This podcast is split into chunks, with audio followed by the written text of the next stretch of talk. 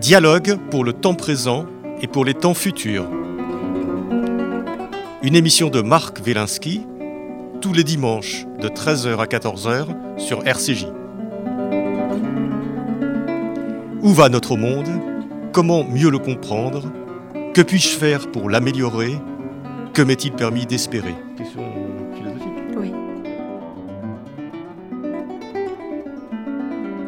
Aujourd'hui, le visage de nos colères avec Sophie Galabru.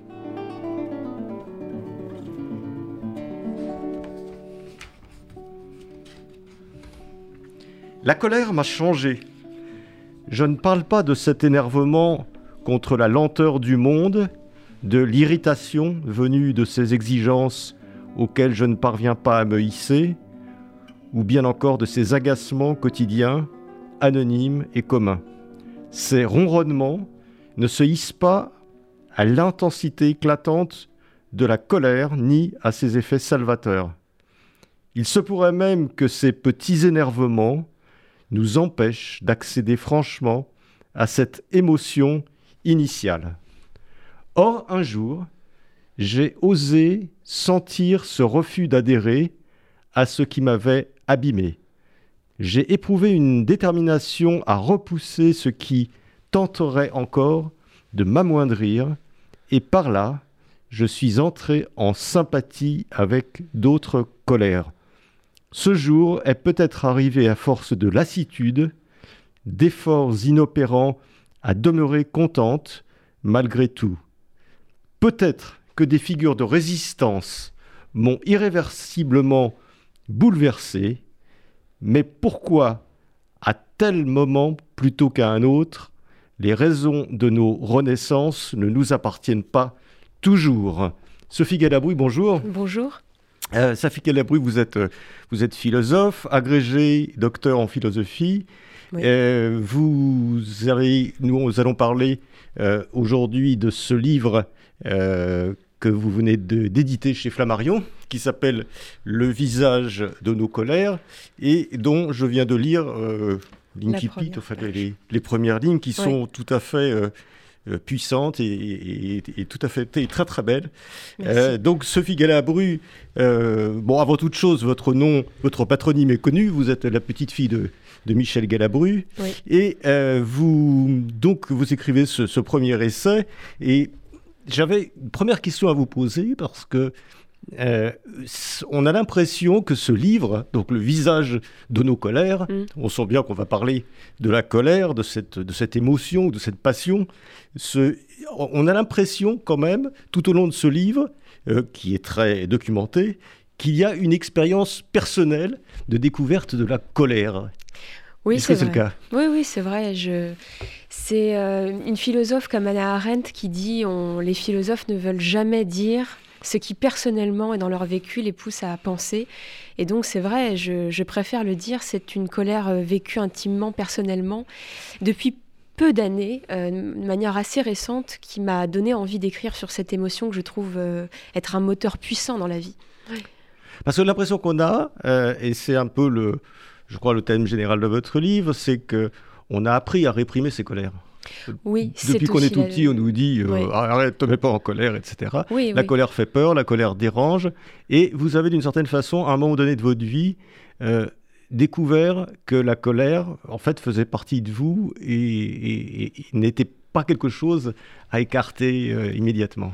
Elle fait partie en fait de tout euh, individu, j'en suis convaincue, mais il est vrai, ça fait partie de, du livre, c'est une thèse hein, de, ce livre, c'est qu'elle est désapprise, elle est même désincorporée euh, dès l'enfance. Euh, il n'est pas bon de, de- de- se mettre en colère parce qu'on estime qu'elle rompt les bonnes manières, la politesse, l'unité du groupe. Et donc, et parce qu'on craint, comme le disait Nietzsche, l'individualité des, des êtres, on leur demande de, d'apprendre euh, une forme de soumission, euh, de, de docilité, et la colère euh, n'est pas bonne conseillère de ce point de vue. Mais on, on comprend quand même que d'un point de vue social, pour l'harmonie de la vie euh, des, des uns et des autres, du lien social, c'est vrai que la, pro- la, la- la colère euh, est pour le moins déstabilisante. elle peut faire peur, elle peut mm. désorganiser, elle peut créer euh, de nombreux troubles sociaux. Oui, elle peut créer des troubles, mais elle appelle aussi un... Elle n'est pas, comment dire, euh, l'appel au désordre. Elle est à l'appel, l'appel à un autre ordre qu'on estime plus équilibré, plus juste, plus, plus libre, plus, plus équitable. Donc elle n'est pas l'appel au désordre purement et simplement, pour moi. Elle est un appel à un nouvel ordre. Mm. Alors, la, colère telle que vous l'entendez, d'ailleurs, vous ne cessez dans le livre de la définir euh, par euh, différence, par exemple, avec la haine mm. ou avec, euh, avec la violence, ou avec, pour bien détourer ce, territoire de la colère et justement qu'on ne la confonde pas avec d'autres types de, de, de passion ou de, ou de réalité humaine. alors, qu'est-ce que c'est exactement de cette colère. D'où est-ce qu'elle est qu'elle nous sort, euh, cette colère? Oui, c'est vrai que le, travail aussi euh, en philosophie est toujours un travail de concept et de distinction donc des concepts et des mots. Et, euh, mais c'est pas simplement pour faire joli ou philosophe que j'ai fait ce travail de séparation entre le caprice, la, violence ou encore la haine, c'est aussi pour dire que la colère dans le procès qui lui est infligé, et même le mauvais procès, est associée indûment ou de manière injustifiée à d'autres termes qu'elle n'est pas, comme la haine, qui est plutôt une passion euh, qui cherche la destruction de l'autre, sa négation pure et simple, ou encore le caprice, qui peut être une forme de frustration et, et même aller jusqu'à euh, la volonté de dominer euh, de manière tyrannique. La colère n'est pas l'envie de dominer l'autre ou de le détruire, ou elle n'est pas une démence, elle est au contraire une réaction qui provient d'abord du corps, c'est une ressource biologique, psychobiologique, pour se défendre face à une agression et réclamer donc euh, l'intégrité, la, sécurité euh, et même une meilleure égalité avec les autres. Donc, je voulais montrer qu'elle n'est pas ces mots euh, auxquels on, l'associe pour la délégitimer, la discréditer. Et d'ailleurs, on, sent bien, vous avez parlé de ressources. Vous venez de parler de ressources et, on sent en lisant votre livre, on, je veux dire qu'on a une autre vision de, la colère, de sa propre colère quand on a lu le livre. Hein, je rappelle le, visage de nos colères aux éditions Flammarion. Et euh, on, on, a l'impression que, euh, effectivement, on a, on, a, on a appris quelque chose de différent sur, euh, sur soi-même, Sophie Galabru. C'est le, j'en suis heureuse si c'est le cas parce que j'ai envie effectivement que les lecteurs puissent s'apercevoir du, sens parce que je crois que comme elle est délégitimée cette émotion, euh, elle est très vite balayée ou refoulée et quand on l'éprouve soi-même, on en est gêné, on, se sent coupable, on culpabilise, on la refoule, on la balaye et je pense que c'est un tort parce que de toute façon on ne l'élimine pas, on ne l'évacue pas. Et donc elle reviendra et elle pourra euh, alors revenir sous des formes vraiment délétères, c'est-à-dire euh, viser les mauvaises causes, les mauvaises personnes, ou alors euh, venir contre soi. Et donc je crois que c'est vraiment important d'expliquer ce qu'elle est, son origine, ses fonctions, ses buts, pour que les gens puissent s'en emparer et la, mieux la comprendre, et donc qu'elle ait des effets euh, intéressants. Ouais, c'était mon but, ouais. Alors, on va, on va, on va aborder, euh, on va prendre des, exemples pratiques tout de suite pour pas rester euh, dans, trop dans le concept. Enfin, on reviendra un petit peu puisque vous êtes philosophe, donc c'est normal qu'on soit dans le concept. Mais euh, on, va prendre des exemples et, et on voit bien d'ailleurs dans votre livre que euh, il, vous, analysez énormément d'exemples historiques ou actuels mm. de la colère, que ce soit la colère individuelle ou la colère euh, collective d'ailleurs. Et euh, on, peut prendre, par, à titre d'exercice quand même, vous, faites une analyse très intéressante de, des Gilets jaunes qui, ont, voilà, qui ont marqué notre actualité il y a, il y a, deux ans. Et vous, vous analysez la colère et, et tout ce qui est autour de la colère, mais qui ne l'est pas forcément euh, de la colère. Est-ce que, est-ce qu'à l'origine, euh, on prend cet exemple de révolte parce que c'est, la plus récente et c'est mm. la plus proche, mais enfin, euh, l'histoire est, truffée de révoltes collectives, de révolutions. Mm. voilà. Est-ce que, est-ce que la colère est à l'origine d'un mouvement comme ça ou est-ce qu'elle s'est greffée après? Comment, comment, comment est-ce que ça se passe selon vous? Je crois qu'il y a eu, euh, oui, il y a eu de la colère, mais il y a eu aussi, je pense, on a pu apercevoir du désespoir, de la, de l'inquiétude par rapport au pouvoir d'achat, à la vie, à la façon de pouvoir mener sa vie. Donc, je, pense qu'il y a eu à la fois inquiétude, peur, désespoir, mais tout ça a été euh, relevé euh, dans une forme de fierté et de revendication grâce à la colère, à mon avis. Donc la colère a structuré d'une certaine façon un certain nombre de, choses qui étaient, qui étaient un peu dans l'air. C'est un affect qui peut permettre, quand on se sent humilié, inquiet euh, ou triste, je pense que c'est un affect qui peut permettre en premier, dans un premier temps de se relever, c'est-à-dire de restaurer l'image de soi, de se redonner euh, une image plus embellie, fière, et de réclamer pour soi un traitement plus digne. Donc je pense que ça a donné, ça a permis de d'emporter les gens euh, pour reconquérir une fierté, une dignité et oser faire des demandes politiques ensemble. Donc j'ai trouvé ça positif. La, colère, euh, Sophie Galabru, euh, elle est à la fois individuelle, mais elle peut être collective. Oui, absolument, parce que une fois qu'on a assumé la colère pour soi, parce que ce qu'il faut dire aussi, c'est que ça impose d'assumer ses peurs et la honte. Il faut aussi surmonter ses émotions pour être capable de colère. Il faut accepter d'avoir peur, d'être, euh, d'être, euh, de se sentir peut-être humilié et honteux. Et une fois cela accepté, on peut accepter euh, la colère. Et une fois qu'on accepte sa colère propre, on va donc explorer les motifs de sa colère. On va essayer de proposer un programme ou des revendications, puis on va explorer les autres colères, les autres vies, et voir si d'autres ne sont pas comme nous dans la même situation. Et on va alors se fédérer. C'est ce qui s'est passé sur les ronds-points avec les gilets jaunes. Alors, et comment d'une colère euh, justifiée, euh, qui est une sorte de, fierté trouvée ou retrouvée, euh, on, on, peut dériver vers des actes plus, plus violents qui, eux, pour le coup, desservent, desservent la cause. Et on a bien vu ce qui s'est passé à l'Arc de Triomphe, les dégradations qui ont eu lieu, mm. etc. Et puis tous ces, tous ces petits professionnels de la violence qui, qui viennent, qui viennent agrémenter les cortèges. Est-ce que c'est inévitable ça? Ou est-ce qu'il peut y avoir des colères, euh, des colères propres, je dirais, si je peux employer ce terme? Ah, je, serais gênée de qualifier, euh, comment dire, de me faire l'arbitre des bonnes colères ou des mauvaises colères, parce que je pense que toute colère, c'est aussi la radicalité de mon propos, a un fond qui est absolument euh, légitime, parce qu'on ne peut pas juger une émotion, elle existe, elle est. Et cette émotion vise la liberté et la justice. Donc si elle est déclenchée, c'est qu'elle a une raison d'être. Donc je ne pourrais pas dire elle est propre ou pas propre. En revanche, je pense que des colères qui ont trop macéré, euh, qui ont été trop refoulées, contenues, et qui en plus sont méprisées par euh, ceux à qui elles s'adressent, peuvent produire une mutation alchimique vers la haine et vers la, violence. C'est ce qui s'est passé. Je pense que c'était euh, les Gilets jaunes ont été des gens qui étaient euh, depuis longtemps opprimés et silencieux, particulièrement résilients. Et donc, personnellement, euh, moi, j'ai été étonnée qu'ils ne débarquent que maintenant et dans une violence qui, oui, a été choquante parce que la violence est toujours une effraction dans le réel et donc violente. Et et c'est vrai que de voir euh, l'agression des biens et du, de, voilà, des biens du mobilier urbain euh, pouvait être choquant, mais à vrai dire, c'était tout de même plus rassurant que de les voir attaquer peut-être des gens. Parce que quand on est désespéré, inquiet, honteux, euh, fatigué, en colère, je pense qu'on pourrait, ils auraient pu faire bien autre chose.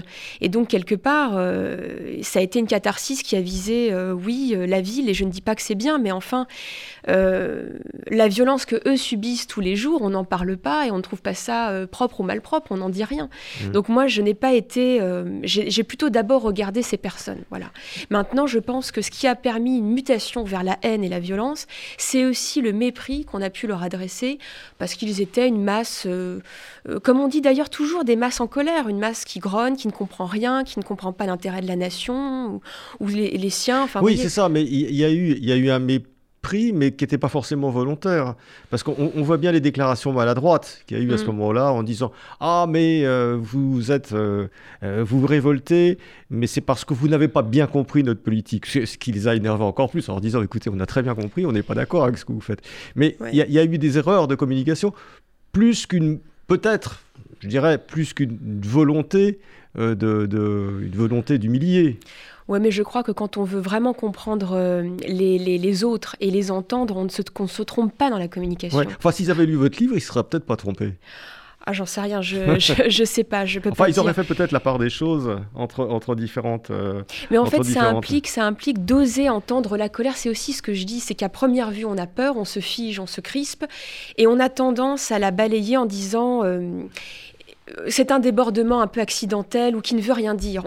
On, commence par s'en préserver toujours, hein, et tous, même dans la société civile, comme ça. Et je crois que c'est une erreur, et ça vient d'un mépris, en fait, rationaliste et un peu élitiste pour le corps et l'émotion. Hmm.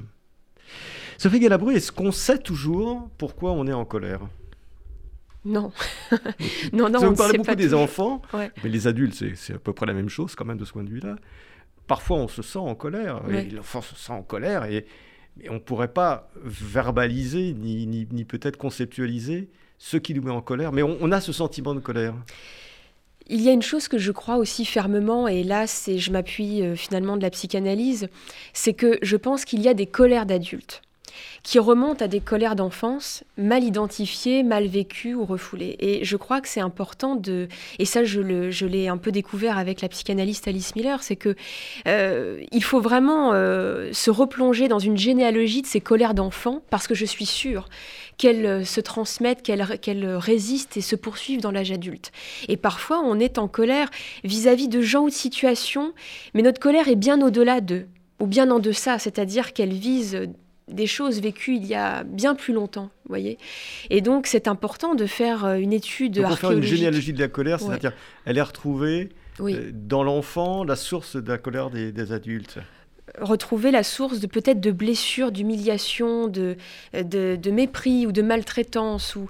Ça peut être des micro-blessures, mais euh, qui ont suscité des, des, petites colères, mais qui euh, ont pu s'accumuler et euh, développer un sentiment d'injustice ou d'oppression qu'on peut garder adulte mmh. et qu'on va en fait diriger vers des gens qui ne sont, pas qui ne sont parfois pas voyez, en cause véritablement dans nos colères. Euh, donc, alors, dans ce cas, la, colère viendrait d'une humiliation, d'une maltraitance qui n'a pas, d'une certaine façon, qui n'a pas été résolu, qui n'a pas été traité à un moment donné et qui s'est euh, bah, engrammé dans le corps. Si vous voulez, la radicalité de mon propos, c'est que je suis convaincue que euh, tout enfant, euh, peut-être il y a des exceptions, et, mais tout enfant est forcément dominé, dominé par ses parents ou ses tuteurs. la condition de l'enfant est encore à explorer. je veux dire, on parle beaucoup des victimes du racisme, du sexisme ou du mépris social, mais il y a les enfants aussi dont on parle peu. La discrimination agiste, et je pense que les enfants, parce qu'ils sont tout petits, parce qu'on les croit inachevés ou manquant d'une, enfin, ayant une intelligence elle aussi euh, fragmentaire ou parcellaire, on ne leur accorde pas beaucoup de crédit dans leur, euh, à mon avis, dans leur ressenti. On ne se rend pas compte, mais parfois par le rythme de notre vie. Il y a quand même beaucoup de, là, il y a eu de travaux depuis 50 ans, 100 ans sur la, psychologie des enfants, sur les sur tout ça. Enfin, on ne peut pas dire quand même que on, découvre. Est-ce que, euh, tout, est-ce que la société civile va lire absolument euh, Tout le monde ne lit pas Dolto euh, ou Alice Miller. donc, et puis parfois on lit, on, comprend très bien, mais effectivement ou dans sa pratique, on va quand même reproduire des violences, des micro-violences qu'on a pu subir. Euh, parce qu'on est pressé, parce qu'on estime que l'enfant, euh, oui, n'a pas une altérité comme un adulte à respecter tout autant. Il y aura forcément, un enfant est forcément soumis à des injonctions permanentes. Je veux dire, il n'a pas. Euh, c'est sa nature, c'est ça. En tout cas, structurellement dans notre société, sa condition, c'est d'être dominé, d'être structurellement aussi dépendant des autres. Il est dépendant, biologiquement, affectivement, économiquement, tout le temps dépendant. Donc, il vit des injonctions en permanence. Il y a de quoi forcément être frustré, en colère ou avoir des sentiments de privation, d'injustice. Donc nous tous, nous les avons forcément vécus. Est-ce qu'il peut y avoir des colères euh, transgénérationnelles? Est-ce que, est que, la colère d'un. On peut ressentir les colères de nos parents, de nos grands-parents, etc. oui, je le pense, absolument. Bah, il y a aussi euh, les colères euh, tues silencieuses de ses grands-parents, de ses parents. évidemment, je pense qu'on peut là aussi faire une, une archéologie même il est évident qu'il y a, on a tous un rapport à la colère parce que c'est un rapport au sens de la liberté et de la justice, de la soumission et de l'indépendance. Donc c'est une émotion extrêmement importante à laquelle euh, on a forcément un rapport très complexe qui se noue dès l'enfance et qu'on a vu, on a vu ses parents ou ses grands-parents être euh, très colériques ou pas ou soumis, dociles. Donc ça nous interpelle. Mmh. Donc c'est en fait ça se joue, euh, ça se joue effectivement dans dans l'enfance, dans cette situation de subordination ou de, ou de, suggestion. Euh, et, d'une certaine façon, on a peut-être pris des habitudes à ce moment-là. Euh, arrivé à l'âge adulte, on a une liberté plus importante, mais on n'en est pas forcément conscient. C'est-à-dire qu'on réagit toujours avec des colères d'enfance sur un, euh, un, environnement sur lequel on peut agir de façon, de façon différente. Oui, je le pense en très grande partie. Je pense qu'il y a beaucoup de nos colères, je ne vais pas faire des statistiques, mais euh, qui sont sûrement des colères d'enfants qui n'ont pas été explorées, élucidées, qui se répercutent parfois un peu à vide ou injustement sur d'autres. Puis après, il y a aussi des vraies colères euh, dans notre vie professionnelle, il y a notre vie professionnelle, euh, sociale et, familiale. Hein. Mais oui. Est-ce que vous étiez une enfant colérique? Je, crois que j'étais, euh, oui, je pense que j'avais un fond colérique et assez indocile, mais euh, qui a été très vite euh, calmé par la force des choses. parce qu'on, c'est aussi ce que je dis, il n'y a pas d'issue pour la colère des enfants. Sinon, l'issue, c'est quoi? C'est, c'est, ce sont des, rêves un peu la fugue. C'est, ce sont pas des rêves qui sont qui ont des issues possibles. Donc, on est obligé, au d'un moment, de, d'être résilient ou d'être docile quand on est enfant. On sent bien beaucoup d'enfants ont créé ou d'artistes ont créé, vous en parlez d'ailleurs, ont créé euh, euh, un univers imaginaire, ont construit quelque chose à partir de, cette colère frustrée euh, qu'ils n'arrivaient pas à à, assumer. Vous, hmm. je ne sais, plus exactement, mais enfin, vous prenez le cas de Baudelaire, par exemple. Oui, ou Jules Vallès aussi. Il y en a plein d'autres, je suppose. Oui, oui, ce sont des... Alors eux, ce sont des, des écrivains qui ont été... Alors Baudelaire avait une colère immense contre sa mère, dont il avait l'impression qu'elle l'avait abandonné après son remariage. Et, euh, et, Vallès a été frappé, euh, très maltraité, lui, euh, par son père. Jules Vallès. Jules Vallès. Et, et, et, Jules Vallès, d'ailleurs, n'arrive pas alors, il devient un militant, un communard, mais il n'arrive pas à affirmer une colère contre ses parents et son père en particulier. C'est très frappant. C'est-à-dire qu'alors même qu'on assume parfois sa colère et qu'on devient un artiste ou un militant politique, on n'arrive pas à se mettre en colère contre les, euh, les premières sources de nos injustices, c'est-à-dire des parents. C'est très difficile. Ils nous ont structurés, ils nous ont donné malgré tout un cadre, une forme de sécurité. Et puis nous avions tellement besoin d'eux enfants, même s'ils étaient maltraitants, on a tellement besoin d'eux qu'on ne peut pas les euh, rompre avec eux totalement. Mmh. Alors, il y, a ce monde de l'enfance, il y a aussi un univers euh, qui est très euh, rétif à la colère. Euh, et là, vous en parlez assez longuement aussi. Et je trouve que du coup, c'est très éclairant euh, sur beaucoup de choses. C'est le monde de l'entreprise. on a l'impression que ce monde de l'entreprise et le monde du management, d'ailleurs, le plus, voilà, le plus, nous dirons le plus moderne, où on essaye de faire collaborer les gens, de les motiver, etc., est complètement construit pour euh, éliminer euh, la colère. Oui, oui, oui. Bah, euh, les nouvelles méthodes de management sont quand même inspirées en grande partie par ce qu'on appelle la psychologie positive. C'est quoi la psychologie positive en gros C'est de dire. Elle, elle, vient d'un pionnier qui est Seligman et qui considérait qu'il fallait porter plus l'attention voilà, sur les émotions dites positives. Euh, évidemment bah, comme la joie, considérant la colère d'ailleurs parmi la classant parmi les émotions négatives, ce qui est tout à fait euh, contestable et euh, voilà questionnable. donc l'idée de la psychologie c'est positif, c'est de développer la joie, l'enthousiasme, cultiver une bienveillance je ne dis pas que c'est mal, mais quand on utilise ça en fait pour des fins de productivité chez ses employés ou ses salariés, et que la bienveillance devient une injonction à être heureux, euh, ça devient problématique. La joie est une émotion qui arrive de surcroît comme un résultat un peu hasardeux. Euh, on ne peut pas sommer les gens d'être joyeux comme on, le voit. Euh, alors, je, caricature un peu, mais c'est tout de même ça. C'est utiliser la joie et la bienveillance comme des, des injonctions euh, des méthodes managériales pour imposer euh, une atmosphère un peu polissée, euh, calme, sereine, des ateliers de pleine conscience, des escape games pour introduire du ludique, du jeu, de la bonne humeur. Mais le monde du travail n'est pas n'est pas simplement cette atmosphère de jeu et de bienveillance. C'est aussi un monde de rapports de force et de violence. Bien sûr, mais euh, c'est plus compliqué de faire travailler des gens dans, dans, la colère, dans le conflit, etc., que les faire travailler dans une certaine joie. Enfin, je veux dire que c'est peut-être que euh, c'est ce qui est recherché. Effectivement, euh, ce que chercher, c'est l'efficacité de l'entreprise derrière ça. Mm, mm. C'est peut-être plus facile quand les gens sont, sont, contents. Ah, évidemment, je ne dis pas qu'il faut les, les, faire travailler en la colère, mais ce que je dis, c'est que, à mon avis, il, faut faire plutôt confiance aux gens, c'est-à-dire qu'ils ont envie de travailler comme ils ont envie de travailler. Ça peut être euh, dans la joie ou parfois dans une forme de neutralité émotionnelle, enfin sans débordement particulier. Euh, ce qu'il faut, c'est ne pas sommer à, à, certaines émotions particulières. C'est ça aussi que je dis d'abord, parce que je trouve ça violent. Euh, Um, et ensuite, quand il y a des revendications légitimes, parce qu'il y a un harcèlement ou parce qu'il y a un conflit avec un collègue ou avec un supérieur, ou qu'une prime n'a pas été donnée alors qu'elle était promise, ou que des droits sont bafoués, je veux dire, ça, c'est des situations concrètes où des outils de surveillance sont mis en place euh, pour contrôler euh, par le badging euh, l'entrée, la sortie, le temps passé. Tout ça existe. Et donc, il y a des outils de surveillance, une langue managériale qui peut être irritante, des ateliers qu'on impose aux gens alors qu'ils ont envie d'avoir tout simplement une vie privée, une vie de famille, comme j'ai pu le constater autour de moi. Tout ça, ce sont des, encadrements, des injonctions permanentes à être ensemble heureux euh, et à bien travailler, qui est presque humiliante parce que les gens ont envie de bien travailler, d'être heureux. Mmh. Mais les sommets à cela, ça me paraît être assez euh, hypocrite et, euh, contre-productif, à mon avis.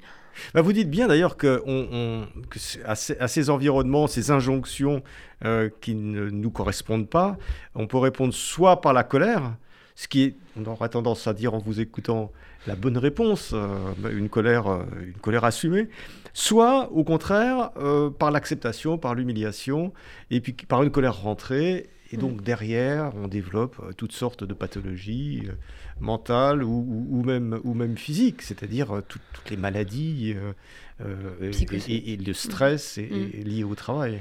Ça Je ne dis pas qu'il faut prendre absolument l'issue de la colère. Il y a deux issues hein, euh, bien connues, c'est la fuite ou, l'agression en neurobiologie. C'est-à-dire pour répondre à un stress, la fuite ou l'agression sont deux issues.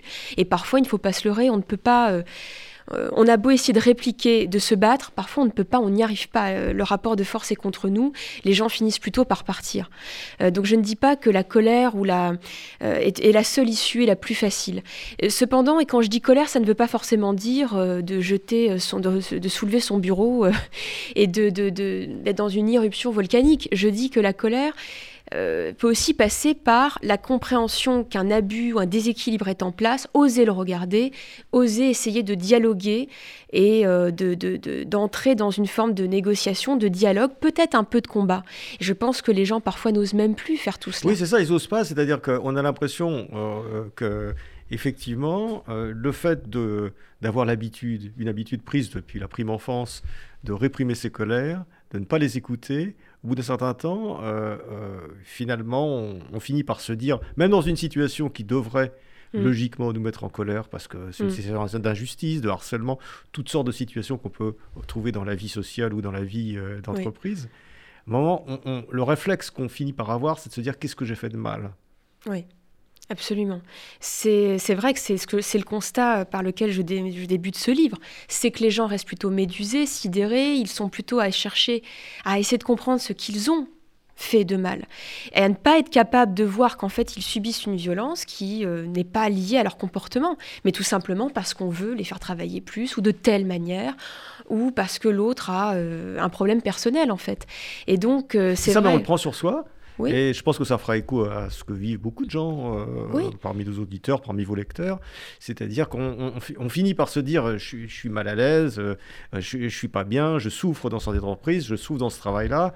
Et on culpabilise les gens. Et on culpabilise en se disant bah, j'ai pas été assez performant, par exemple. Mais parce qu'en fait, les gens intègrent l'agression et la culpabilisation. C'est-à-dire que quand ils disent juste je ne peux pas assister à tel, je ne sais pas, tel atelier ou je ne pourrais pas prendre ce dossier, en fait, on va, ou cette mission, on va les culpabiliser.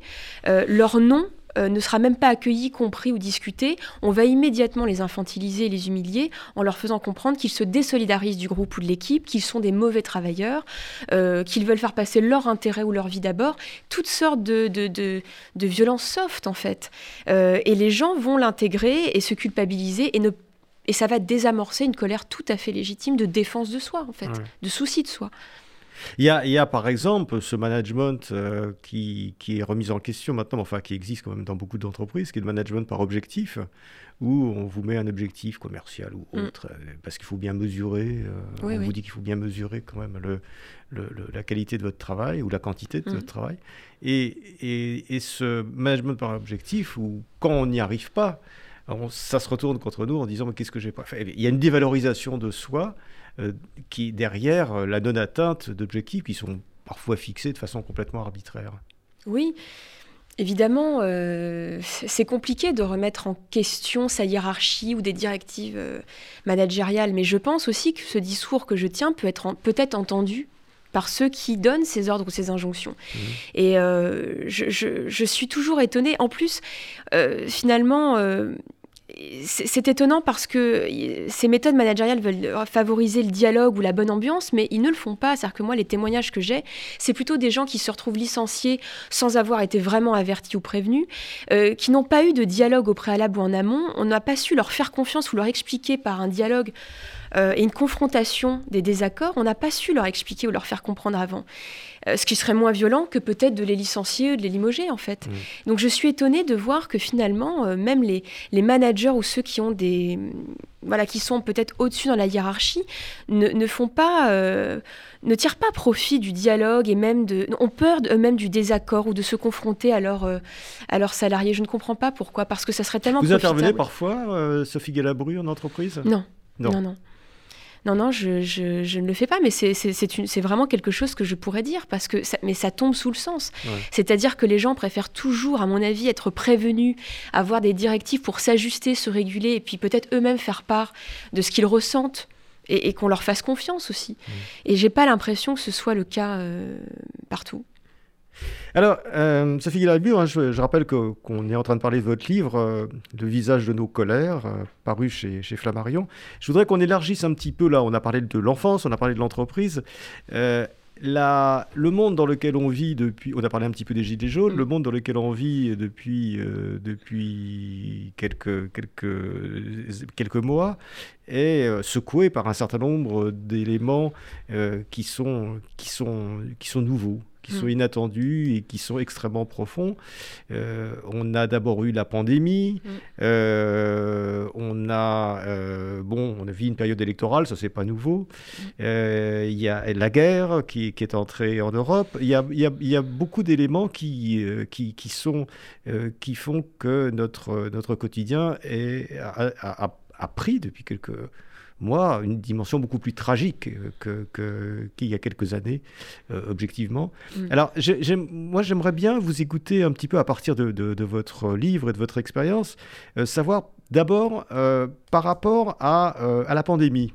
Il y a eu des phénomènes assez, assez bon, on, a, il y a eu, il y a eu quand même beaucoup de colère autour de la pandémie parce qu'au début on a dit il n'y a pas de masque et puis les gens ne mm. savent pas gérer, etc. Puis vous aviez quand même des, bon, des gouvernants qui savaient pas très bien quoi faire.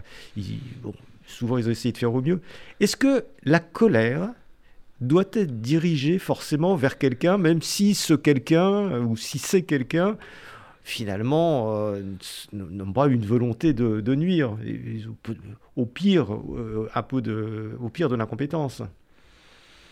Est-ce qu'il faut toujours. Euh, la colère, voilà, est-ce que ça s'est personnalisé toujours Est-ce que c'est.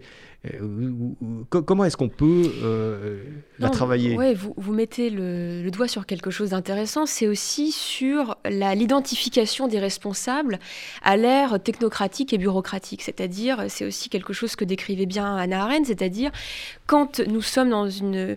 Nous sommes vraiment dans un. la bureaucratie, c'est des, des, gens qu'on ne connaît pas, qui nous sont invisibles, qui prennent beaucoup de décisions, beaucoup de règlements et qu'on ne voit pas. Et, donc les gens ne savent pas toujours vers qui se tourner. Donc ils se tournent vers les visibles, c'est-à-dire euh, bah, le, gouvernement, l'exécutif ou alors les députés, les sénateurs. Et euh, c'est tout de même, effectivement, euh, les gens ont raison de vouloir se tourner vers des gens qui prennent tout de même des décisions et qui légifèrent ou régentent leur vie. Pourquoi? Eh bien parce que nous subissons tous les jours dans nos corps des décisions qui sont prises sur nous. Et donc cela se ressent. Alors c'est vrai encore plus, la pandémie justement a révélé à quel point l'État, le pouvoir politique, euh, touche nos vies de très près, notre intimité et notre rapport à notre corps. Euh, il n'est pas anodin de demander de porter des masques tout le temps, même dans la rue. Ça atteint notre corps, notre façon de nous rapporter au monde. Il faut bien protéger la population à un moment donné. Donc, oui, mais ce que je dis d'abord, c'est... La colère, bon... Ces décisions, en tout cas, elles affectent nos, nos manières de vivre. Ça a été de même sortir pour euh, sortir son chien ou acheter une baguette était déjà euh, hyper cadré au temps de couvre-feu ou de confinement. Donc on a juste pris conscience d'une chose qu'on avait complètement oubliée, euh, et je le, je, le, je, le, je le, fais remarquer même à, à mes élèves, c'est que l'État, le pouvoir politique, c'est pas quelque chose d'abstrait, ça peut toucher les corps et les vies de très près. Et on l'a vu la pandémie l'a révélé. Donc les gens euh, veulent se tourner vers ceux qui prennent des décisions, surtout quand elles les affectent, quand on leur retire quelques euros d'APL, ou qu'on augmente des impôts, que ça modifie leur vie, ou qu'on leur demande de ne pas sortir, ou alors avec une autorisation. Ça affecte beaucoup de gens dans leur vie quotidienne, donc ils ont envie de savoir si c'est justifié, proportionné, et quand ils sont mécontents, ils se tournent vers ceux qui prennent ou votent ces décisions. C'est mmh. bien normal. Oui, mais alors c'est normal qu'ils se tournent vers eux pour leur demander des comptes, mais est-ce que c'est normal qu'ils se tournent vers eux avec un sentiment de, colère? C'est ça qu'il y a une différence quand même entre les deux. Bah ils sont là, bon, les politiques ou les autres sont là pour, euh, pour euh, rendre des comptes. Euh, maintenant, c'est pas eux qui sont responsables euh, de, de, la maladie. Vous voyez ce que... Absolument pas. mais si vous voulez, d'abord, au début, si on parle vraiment de la pandémie, il n'y a pas eu de colère massive et très net au début. En fait, ça, c'est arrivé relativement tard. Et surtout à partir de la mise en place du pass sanitaire et vaccinal. Moi, c'est plutôt mon observation. Euh, les gens n'ont pas été en colère. C'est très récent, les, mouvements de colère aussi pour euh, défendre, euh, comment dire, les enfants et leurs conditions. Parce que, mine de rien, il faut quand même voir ce, que constate, ce qu'on peut constater. C'est-à-dire que des enfants de 5 ans sont masqués ou de 6 ans sont masqués à l'école toute la journée, même dans une cour de récréation. Mais des gouvernants font parfois des, des réception à l'Élysée sans masque. Donc c'est vrai que les gens se disent, mais euh, pourquoi mon enfant, qui en plus, la, létalité pour un enfant, euh, c'est vraiment euh, nul, pourquoi un enfant qui ne se contamine mais qui n'aura pas de risque, et ça peut même développer une défense, une immunité naturelle, devrait porter un masque toute la journée, alors même qu'il est en train d'apprendre à parler, de lire et d'écrire, et des plus adultes qui pourraient être plus en danger ne le font pas là, on comprend la colère des. Il y a eu le mouvement, je crois, des mamans en colère. Je peux, on peut comprendre. Là, il y a eu un sentiment de disproportion ou d'incompréhension. Donc, euh, je crois que les gens réagissent plutôt euh, avec du bon sens. Et ils mm. ont mis du temps à réagir comme ça, mm. moi, je trouve. Alors, on, a l'impression, Sophie Legalabour aussi, euh, et on voit bien euh, qu'il y a euh, des, au plan politique des professionnels de la colère, des gens qui exploitent la colère, qui, voilà, si on, si on, regarde un peu, il n'y a, pas si, a pas si longtemps, les, discours de Donald Trump, bon, qui a quitté le, le pouvoir aux États-Unis, mais on voit bien cette capacité extraordinaire et quasiment empathique qu'il pouvait avoir euh, à, absorber euh, la colère des gens et à la, à la restituer euh, sous une forme mm. politique. Oui, de toute façon, alors c'est vrai qu'on on, remarque plutôt une montée de ce qu'on appelle le populisme de droite. Bon, Maintenant, moi, je me questionne toujours sur ce terme en me disant, euh, de toute façon, ceux qui veulent voter euh, les électeurs sont toujours en fait captés par des personnalités politiques qui veulent essayer d'entendre leurs revendications, leurs demandes. Donc, de toute façon, on est toujours, il y a toujours un soupçon sur le politique pour savoir si euh, il veut capter de manière utile, véritable, authentique ou pas les colères des gens. Quand il s'agit du populisme, en fait, on les accuse de quoi? De, démagogie, c'est-à-dire de flatter euh, les émotions, les affects des gens pour les utiliser, euh, faire semblant de les accueillir et puis les tromper après. Euh, de toute façon, je pense que le risque d'une captation inauthentique et d'une manipulation existe toujours avec les politiques, toujours. Donc je ne suis pas plus inquiète par rapport aux populistes que par rapport à d'autres personnalités politiques, vous voyez ce que je veux dire Maintenant, euh, alors après, euh, il y a des mouvements de masse ou de foule, comme les Gilets jaunes, qui ont des colères, euh, parfois quelques démagogues ou populistes les approchent, comment juger si c'est malhonnête ou pas? C'est pas, pas évident non plus. Euh, il est bien normal aussi que des gens essayent de s'en approcher ou de comprendre et parfois d'essayer de, les accueillir. Je ne sais pas si les mouvements pourront se passer quand même de figures ou de leaders politiques pour euh, être orientés ou, voilà, ou naviguer proposer des choses. Donc, euh, et puis les Gilets jaunes ont refusé qu'on récupère leur colère. Hein. Il n'y a pas beaucoup de représentants, ou alors c'était des gens de leur mouvement. Euh, mais il n'y a pas beaucoup de représentants politiques qui a pu les représenter ou parler en leur nom. En fait, ils ont interdit ça. Et ce qui est assez euh, intéressant, et sinon, c'était des membres de leur groupe. Et euh, il faut forcément quelques leaders hein, pour faire passer quand même des messages. Mais alors là, ça c'est après, je veux dire, ces, leaders ont d'une certaine façon disparu, et donc, donc la chose c'est terminé. Est-ce que les mm. colères qui, ont, qui se sont exprimées à ce moment-là, ont, vraiment été traités. Ça, on peut en douter quand même. Non, je n'ai pas eu l'impression euh, qu'il y a eu une écoute massive de, tout ce qu'ils demandaient. Il y avait des, demandes intéressantes, hein, comme le référendum d'initiative populaire. Il y avait des choses qui auraient pu être discutées sérieusement. Euh, non, je, ne trouve pas qu'il y ait, il n'y a pas eu d'écoute, euh, de prise au sérieux, hein, à mon avis. Mmh. Ouais. Alors, vous dites, Sophie Galabru, dans, ce livre, hein, Le visage de nos colères, qu'à un moment donné, exprimer sa colère au bon moment euh, peut euh, être un geste salvateur d'une certaine façon. Mmh. Ça permet de, de, mettre des limites. Ça peut être le cas de façon personnelle ou de façon euh, collective.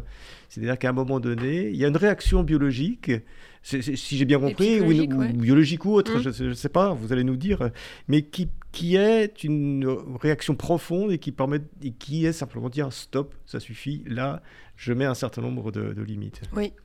Mais de toute façon, nous sommes. Euh, je crois que la problématique la plus compliquée dans une vie, c'est euh, de se construire une forme de, d'autonomie et d'individualisation. Ce que je veux dire, c'est qu'on est, de on l'a dit tout à l'heure, on, est, on tombe dans un monde, dans une société, dans une famille. Nous sommes toujours euh, au carrefour de nœuds et de, relations et de dépendances. Nous sommes dépendants de tout et de tout le monde, de nos parents, de nos amis, notre fratrie, d'une société. Nous sommes dans des réseaux d'interdépendance continuels.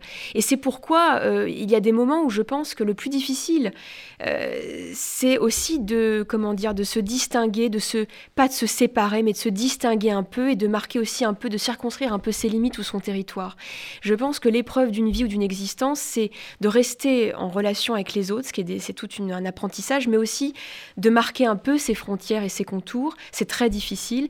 Et la colère apprend à sentir ses limites, euh, à sentir les, abus, à sentir les déséquilibres. Et, mais nous n'osons pas l'assumer parce que nous avons peur que euh, ces mouvements de régulation soient mal pris par les autres. Nous avons peur que cela dégénère, nous avons peur de l'escalade ou de la rupture, car nous ne voulons pas forcément rompre, mais simplement réguler aussi nos relations et nous démarquer un peu des autres, ou des groupes qui nous oppressent.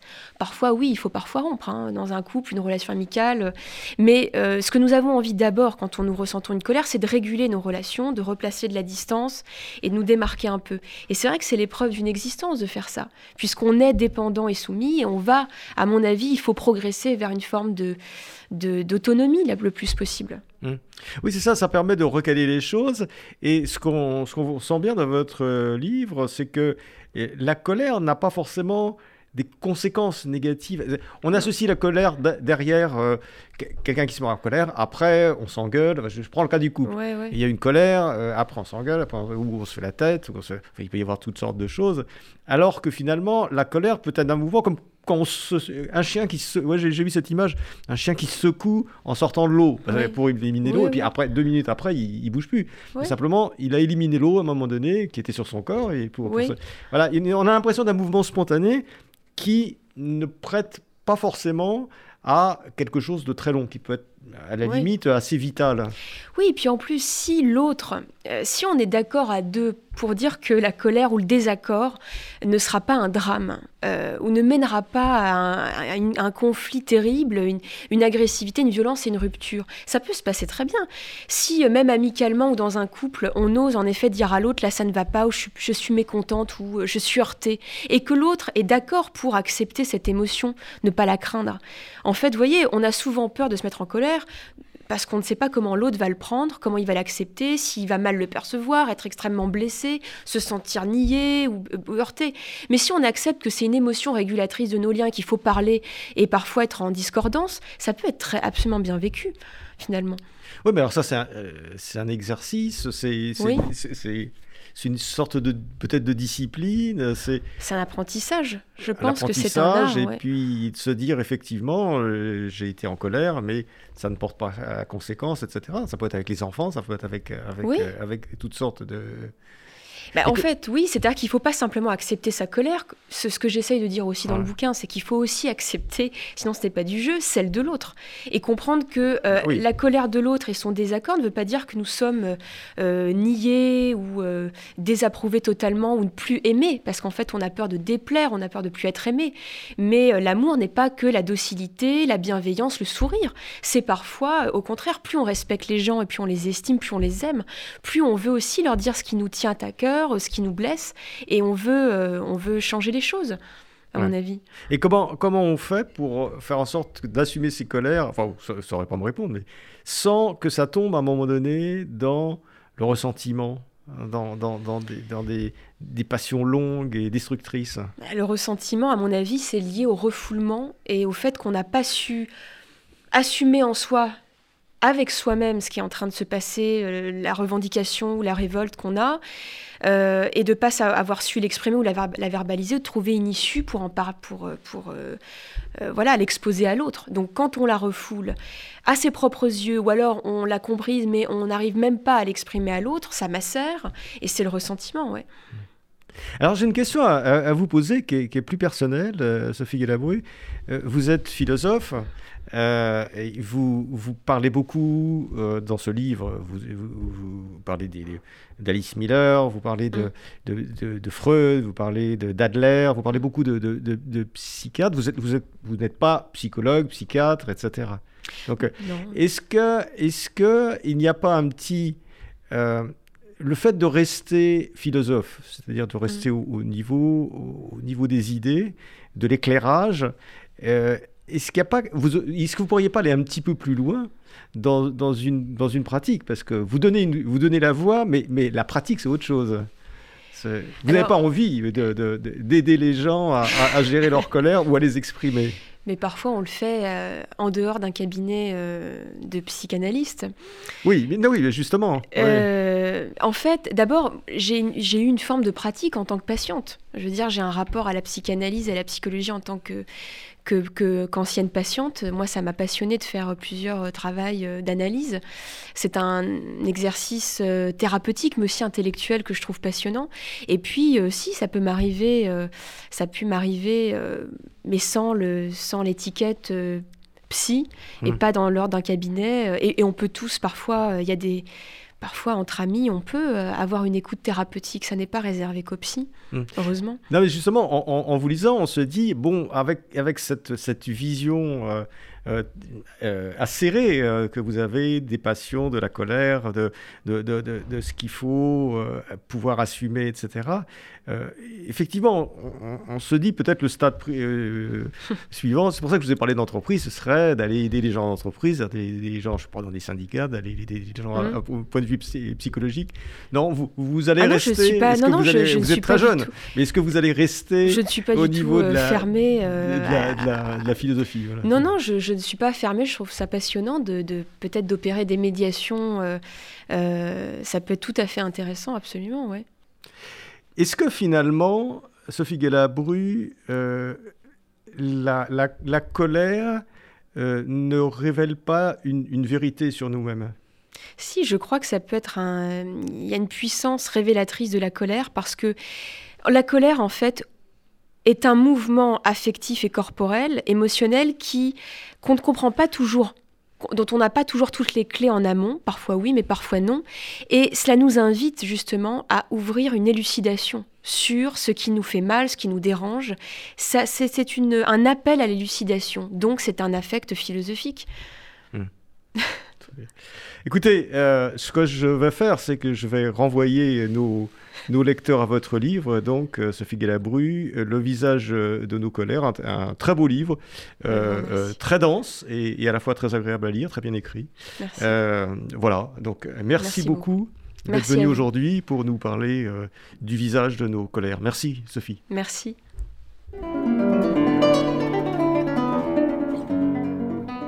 C'était Pile Poule, une émission de Marc Wielinski que vous pouvez retrouver en podcast sur le site de Radio RCJ et sur les différentes plateformes, ainsi que sur YouTube. À dimanche prochain, 13h.